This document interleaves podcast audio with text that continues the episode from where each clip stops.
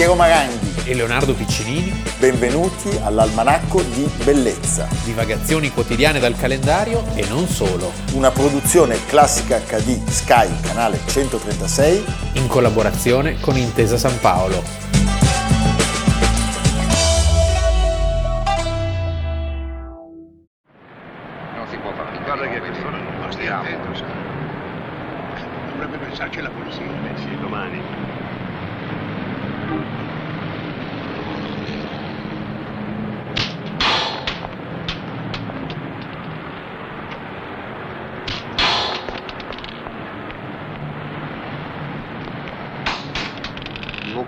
Chiama centrale operativa, passo. Dopo tu che vuoi, l'ufficio politico? Ecco. I soliti sabbabilini in azione. Tirano biglie d'acciaio contro i passaggi. Che faccio? Niente. Bravo, hai capito. Ricevuto.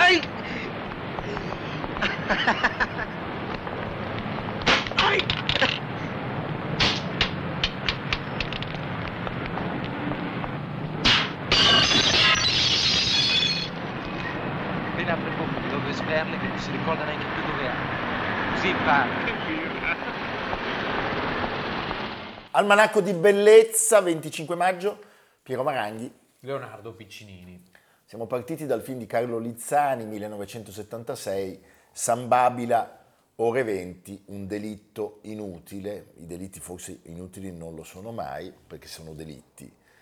E, e quindi, come dire, non questo possono di- essere sì, inutili. questo però- di cui parliamo oggi è ricordato a Milano come il delitto inutile, il delitto di Alberto Brasili, 25 maggio 1975. Mi piace leggere un breve passaggio del libro di Miguel Gottor, Generazione 70, perché introduce bene questa atmosfera. Si svolse per oltre dieci anni, sullo sfondo di queste azioni armate, un interminabile scontro tra cuori neri e cuori rossi, nelle strade, nelle piazze, nelle scuole, nelle università, con una sequela di pestaggi, ossa rotte, crani fracassati, denti spaccati e giovani morti che lasciavano i loro fratelli, sorelle e genitori straziati dal dolore, il più delle volte alla vana ricerca, ormai da decenni, di verità e giustizia. Lo scontro tra neofascisti e sinistra extraparlamentare, infatti, si confermò come una delle forme di conflittualità politica più diffuse nel paese. Gli episodi di inaudita e reiterata violenza che ne scaturirono, derubricati in modo insufficiente e liquidatorio sotto la teoria dei doppi estremismi, pesano ancora oggi sulla coscienza collettiva del paese, giacché molti di essi sono rimasti impuniti, finendo nascosti sotto uno spesso velo di omertà e di reticenza. In tanti hanno preferito tacere, pur conoscendo la cruda verità dei fatti e i nomi dei singoli responsabili. E noi siamo alla terza tappa milanese, Sì. avevamo dedicato un almanacco a Claudio Varalli e Giannino Zibecchi l'anno scorso, abbiamo ricordato Sergio Ramelli Certo. un mese fa, il 29 aprile, oggi raccontiamo appunto di questo delitto che insanguinò le strade della nostra città nella primavera del 1975. Siamo alle 10 e mezza di una domenica del 25 maggio e uno studente lavoratore, Antonio Brasili, 19 anni, è con la fidanzata Lucia Corna. Quando ve- 23 anni lei. 23 anni, quando loro vengono aggrediti da una banda di teppisti mentre stanno passeggiando in via Mascagni. Via Mascagni dov'è? Vicino a San Babila. È vicino a San Babila, sul marciapiede di fronte al Cinema Nuovo Arti, un cinema dove siamo stati tante volte e c'erano tanti film per bambini. Allora, la corna viene colpita di striscio e quindi ha una prognosi di 15 giorni. Lui viene trafitto da 5 coltellate alla schiena e eh, muore sull'ambulanza mentre lo, lo stanno, lo stanno portando al Fate Bene Fratelli. Eh, l'orrore del delitto eh, spinge gli inquirenti su varie eh, piste, su varie strade, ma non sanno davvero che pesci pigliare. Sì. Eh, come era vestito Brasili? Con i jeans, con l'Eskimo, aveva i capelli lunghi, è chiaro, un giovane di sinistra, ma non è uno che ha fatto politica, non è uno che si è esposto e quindi eh, iniziano a prendere piede delle ipotesi le più diverse, si pensa a un scambio di persona, si pensa a voler creare un clima di fortissima tensione anche perché in quei giorni ci sarebbero state le elezioni amministrative. Eh, si pensa al delitto per delitto, a una vendetta per un altro delitto avvenuto precedentemente. Poi, a un certo punto, Vengono arrestati i colpevoli. il nucleo antiterrorismo eh, individua e arresta i colpevoli. Sono cinque giovani neofascisti tra i 17 e i 20 anni. In particolare a dare le coltellate è stato Antonio Bega, ex militante del Fronte, Gela- ex militante del Fronte della Gioventù, eh, già coinvolto in episodi di violenza squadristica. Agli inquirenti dichiara abbiamo pugnalato Brasili perché aveva staccato dal muro un adesivo del movimento sociale. Aveva la barba e il giaccone come tutti quelli di sinistra. Volevamo dargli una lezione, far capire a lui e alla sua ragazza che non avrebbero dovuto mettere mai più piede nella zona di Piazza San Babila. Ora, diciamo che eh, purtroppo nella follia di quegli anni, anche come ti vestivi era una dichiarazione di appartenenza a uno schieramento politico, a simpatia politica.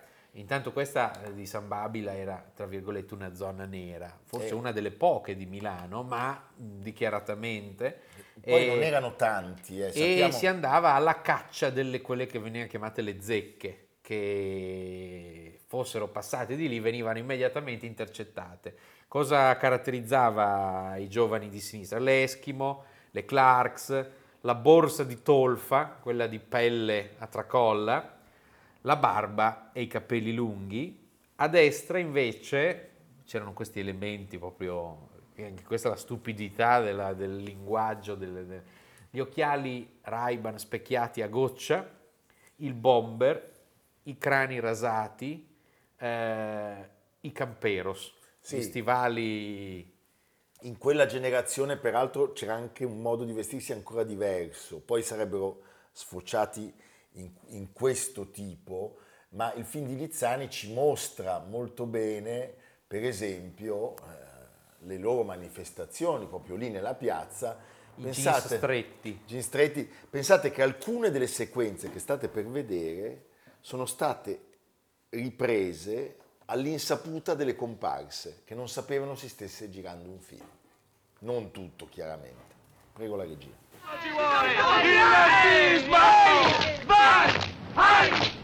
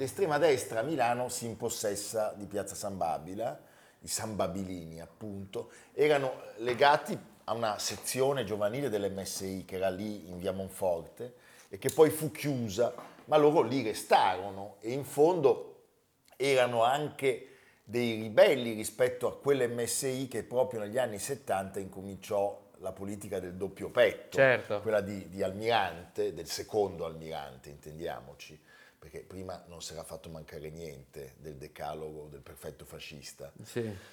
E eh, che cosa succede? Succede che eh, in quella zona loro incominciano le loro azioni di violenza. Il momento più tristemente noto è quello del 12 aprile del 1973, il cosiddetto giovedì nero, quando eh, i neofascisti si scontrano con la polizia uccidendo con una bomba a mano l'agente Antonio Marino. Antonio Marino. Molti di loro eh, credevano nell'ideale, altri invece erano più spinti da questo senso Erano dei violenti, erano dei violenti. Era proprio la casa della violenza e poi c'era anche questo edonismo molto forte. Erano pochi, Erano pochissimi perché cioè si- volendo li si sarebbe potuti sistemare in un attimo. sistemare in un attimo e non, si è e non- e non lo, e non lo si è fatto e anche questo, diciamo, uno potrebbe interrogarsi perché. Sì, c'è anche da dire che la fine di questi, di questi ragazzi, di tanti di questi ragazzi, è stata quasi sempre una fine tragica. Molto spesso l'eroina più che la cocaina, eh, il carcere, la malavita, morti violente, sono state delle esistenze maledette e sono state delle famiglie distrutte. C'è una testimonianza molto preziosa. Di Marco Nozza, eh, cronista del giorno, San Babila è diventata una piazza proibita. La gente si chiede dove andremo a finire. Qui è Saigon, lì a noi, dice un uomo con la borsa nella mano destra e un giornale nell'altra. Indica la statale che non è lontana. Sono chiamati Sambabilini, fascisti bene, figli ideali dei nostalgici in camicia nera e manganello. Questi prendono possesso della zona come se si trattasse di un pascolo loro. Ogni tanto qualcuno grida arrivano i rossi e tutti si mettono sul chi va là. Qualcuno si diverte a fermare i passanti così. Senti compagno, se quello si volta è segno che è davvero un compagno. E allora Mamma giubbotte, giubbotte e botte. Il processo ha una vicenda tragica e lunga perché si conclude già nel dicembre del 77. Il PM chiede 28 anni di carcere per Bega, reo confesso, e una decina d'anni in meno per tutti gli altri imputati, che sono quattro.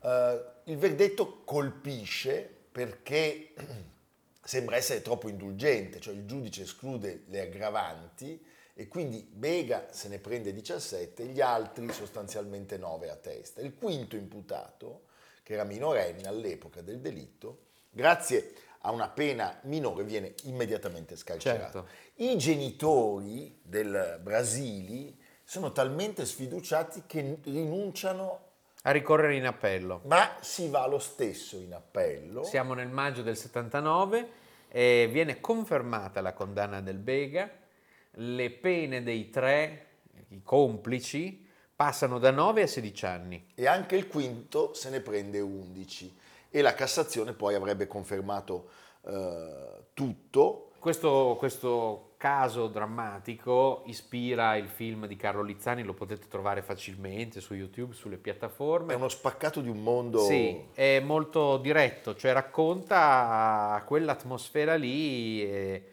e forse è uno dei pochissimi film che hanno saputo farlo. Ricordiamo, ricordiamo, tra l'altro nella vita di Bega ci sarebbe stata anche una fuga dal carcere di Alessandria. Eh, queste sono storie terribili di ragazzi perduti, ragazzi che erano giovanissimi. Eh, è stato un mondo che ha segnato profondamente Milano perché ogni giorno ce n'era una, ogni giorno ce n'era una. Un ultimo contributo. Voi avete tutta Milano, ma San Babile è nostra.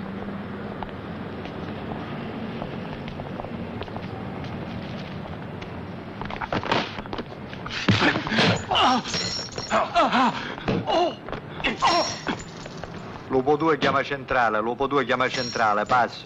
Che vuoi, lupo? Ufficio politico urgente. Che succede? Rossi e neri si stanno prendendo a botte. Che facciamo?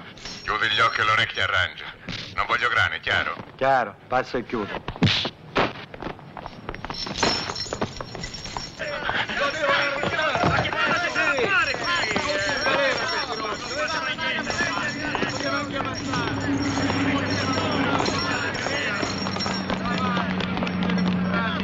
colpo di retta.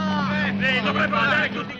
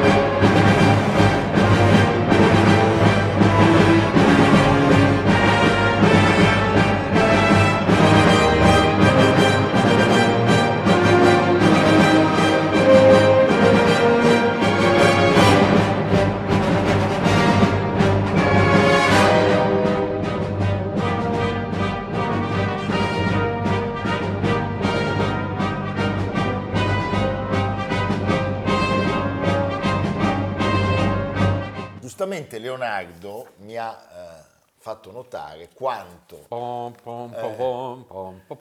il cinema, in particolare.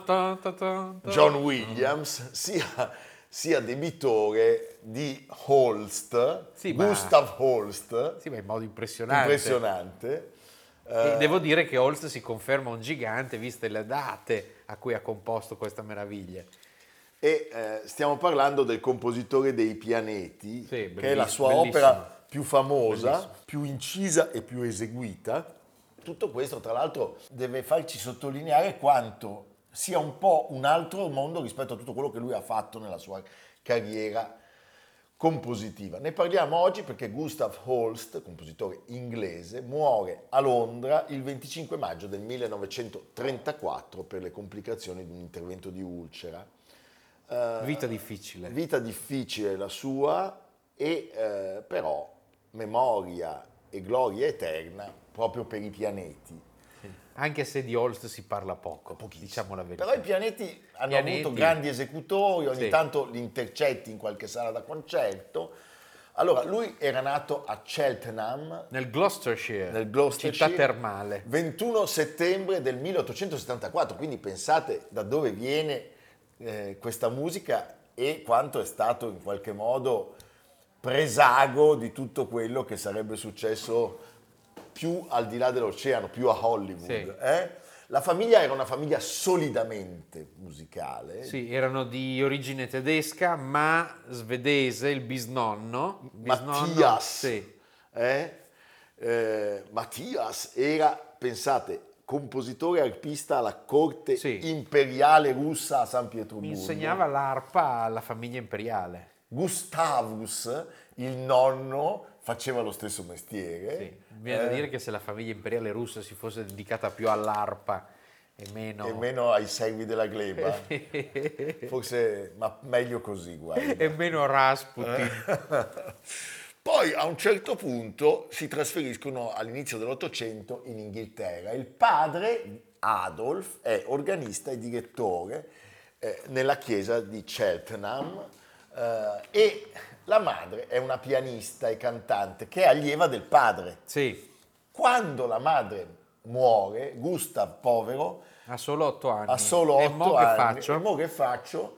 E eh, il padre prende subito una seconda moglie, una seconda allieva. eh? Erano tutti un po' così, un po' tra il severo e il, e il fantasioso. Sì, la nuova matrigna era appassionata di teosofia, Sì. Per cui questo ragazzo viene un po' mollato a se stesso. Per fortuna c'è una zia, la zia Nina, perché la citiamo? Perché tutte le prime opere della carriera di Gustav Holst sarebbero state dedicate a questa zia. Sì. E com'è questo bambino? È un bambino Dunque, cagionevole? Sì, Holst era di corporatura esile, aveva una forte miopia, era asmatico e soffrì tutta la vita di una terribile nevrite al braccio destro, così acuta da impedirgli spesso, pensate, di tenere perfino la penna in mano. Sì, tant'è che la sua carriera di pianista eh, si dovette interrompere e probabilmente è lì il momento di svolta in cui lui si butta nella composizione. Lui, diciamo, viene indirizzato secondo delle tesi un po' assurde. Strampalate. Sì, allora per curare l'asma, Suona il trombone. il trombone. Il padre gli dice "Se- suona il trombone. tu hai capito, no?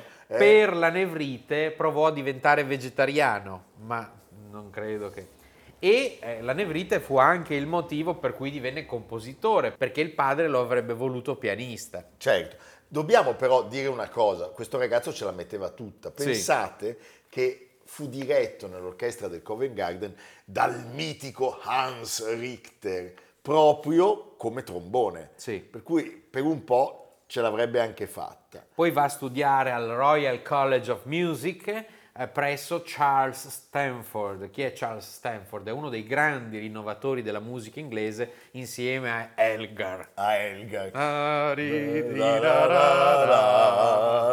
Però. Elgar era di, era di sponda molto tedesca, tant'è Sì. che soffrì tanto per il fatto che il suo inno venisse sempre utilizzato, pompa e circostanza, per le parate militari degli inglesi e lui, no- lui non voleva la guerra contro la Germania, Eh, parliamo della prima. eh. Nessuno è perfetto. Nessuno è perfetto. E da Stanford, Da Stanford trae molto, un po' di tutte le, le- le, diciamo, tutti i trucchi potremmo dire, e anche una passione, una forte passione per l'insegnamento. per l'insegnamento e poi sotto la guida di Stanford nasce un'amicizia stupenda perché l'altro grande compositore inglese Ralph Vaughan Williams diventa amicissimo di Gustav Holst tutta la vita, saranno amici. Tra l'altro sappiamo che si scambiavano le partiture prima di pubblicarle e di presentarle per sapere l'uno il giudizio dell'altro, a volte anche con grandi imbarazzi, per esempio sappiamo che Ralph stroncò la Choral Symphony di, di Gustav Holst, che lui amava tantissimo. Beh, abbiamo delle belle immagini di loro due insieme, ascoltiamo la Choral Symphony diretta dal grande Adrian Bolt.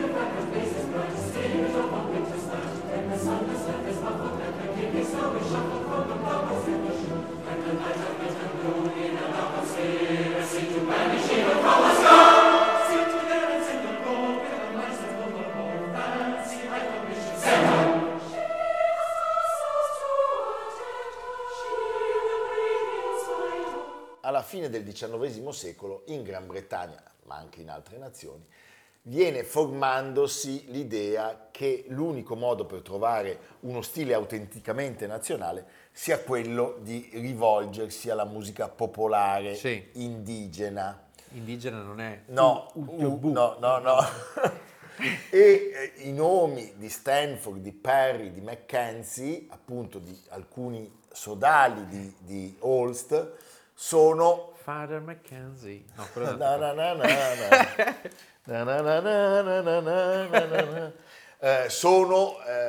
sono quelli che eh, si ritengono essere i capostipiti di questa tendenza. Come abbiamo detto, Elgar e anche Sullivan restano più fedeli alla tradizione, che è una tradizione che guarda al mondo germanico.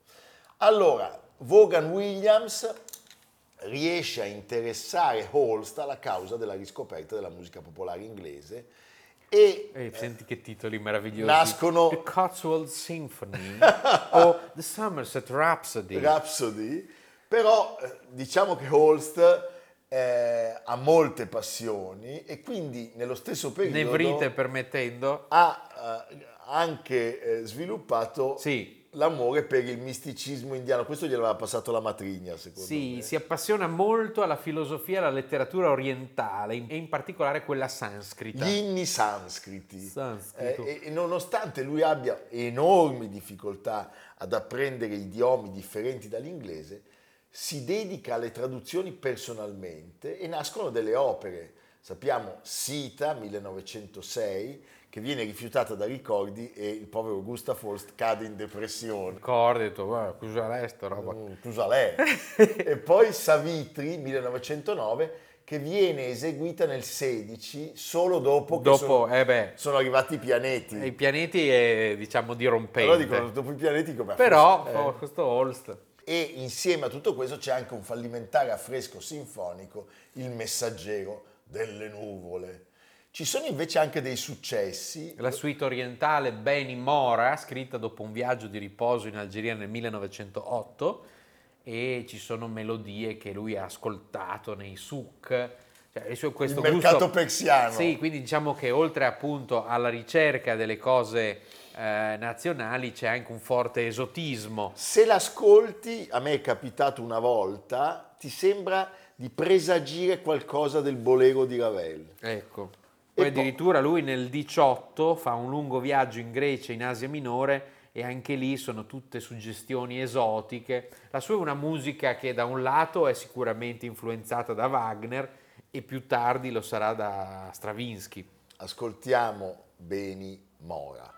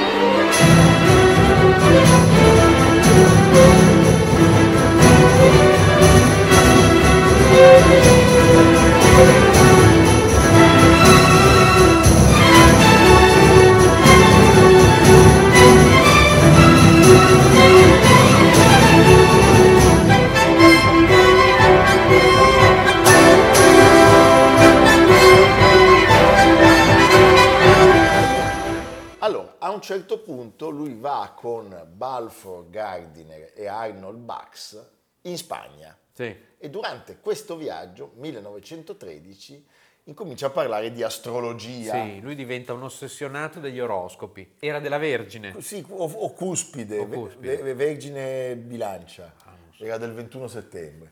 Comunque, che cosa succede? Dice lui in una lettera a un amico, io studio solo le cose che mi suggeriscono della musica, così è stato per il sanscrito e così oggi è per il significato astrologico dei pianeti. Il grande Adrian Bolt ricorda quella mattina di inizio settembre quando Holst entra nel suo studio dicendogli che eh, ha avuto un'intera mattinata a disposizione con l'orchestra del Queen's Hall per eh, mettere a terra, per eseguire i pianeti e chiede a Bolt di dirigerli. Allora, loro volevano provare per due ore la partitura e poi alle 12 farla per un pubblico selezionato di Un amici. test. Era una cosa un po' casalinga. Il coro era composto dalle fanciulle che studiavano eh, allieve proprio di Holst Al Morley College, perché lui insegna al Morley College. e fanno di tutto per mettere una cosa così un po' raffazzonata insieme. Nonostante tutti questi ostacoli, il successo dei pianeti è immediato Ah, mi ricorda Guerre Stellari. e enorme. no, il sì, certo, quel film che uscirà tra, Tra 60, 60 anni. anni. eh? Manca Plutone, lo sappiamo perché sarebbe stato scoperto solo nel 30, quando Holst era ancora in vita, ma era ormai, Ormai preso da è- altre sì, passioni sì, sì. e quindi non l'ha, mai, non l'ha mai voluto comporre. Sappiamo però che ci sono stati diversi compositori che hanno tentato di aggiungere il pianeta mancante alla silloge. Tra questi il più recente è Colin Matthews, che nel 2000 scrive Pluto the Renewer in memoria di Imogen Holst, che era la figlia di Gustav, si è spenta nel Sì, 1984. scritto la biografia del padre. Aveva scritto la biografia del padre. Beh, poi vogliamo Lenny. citare un gigante, perché Lenny, Leonard Bernstein, alla testa della New York Philharmonic, dà il suo personale contributo, è molto simpatico, perché lui cosa fa? Durante lo Young People Concert del 26 marzo 1972 dirige un'improvvisazione dal titolo... Pluto the Unpredictable. eh, e quindi cosa fa? Siccome è unpredictable, la fa una volta sola e dice Ancora non esiste e non potrà mai essere ripetuto. Un'esperienza unica nel corso della vita. E allora ve lo facciamo sentire questo Pluto. Eh? Fantastico. Gustav Holst, evviva!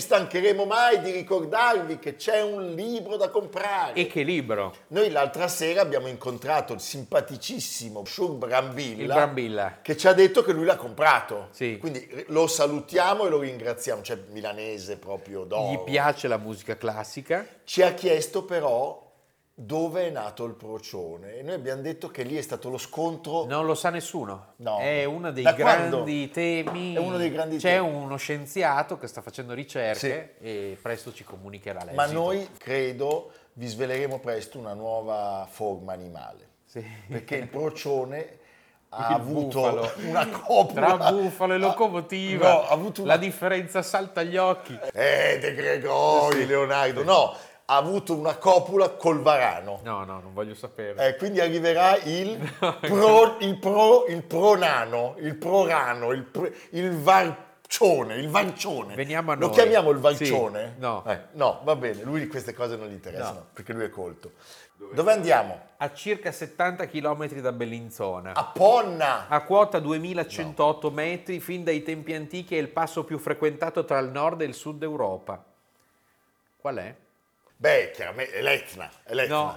no, No, non è no, l'Etna. no, Bellinzona. Bellinzona, l'Etna No, no. non c'è. No. No. è il San Gottardo. È il San Gottardo, San Gottardo è chiuso durante il periodo invernale, è appena riaperto. Noi si passa con la galleria sotto, è facile, sono buoni tutti. Ma provate ad andare sul San Gottardo facendo la strada del Gottardo. È un'esperienza Io l'ho bellissima. fatta Quando?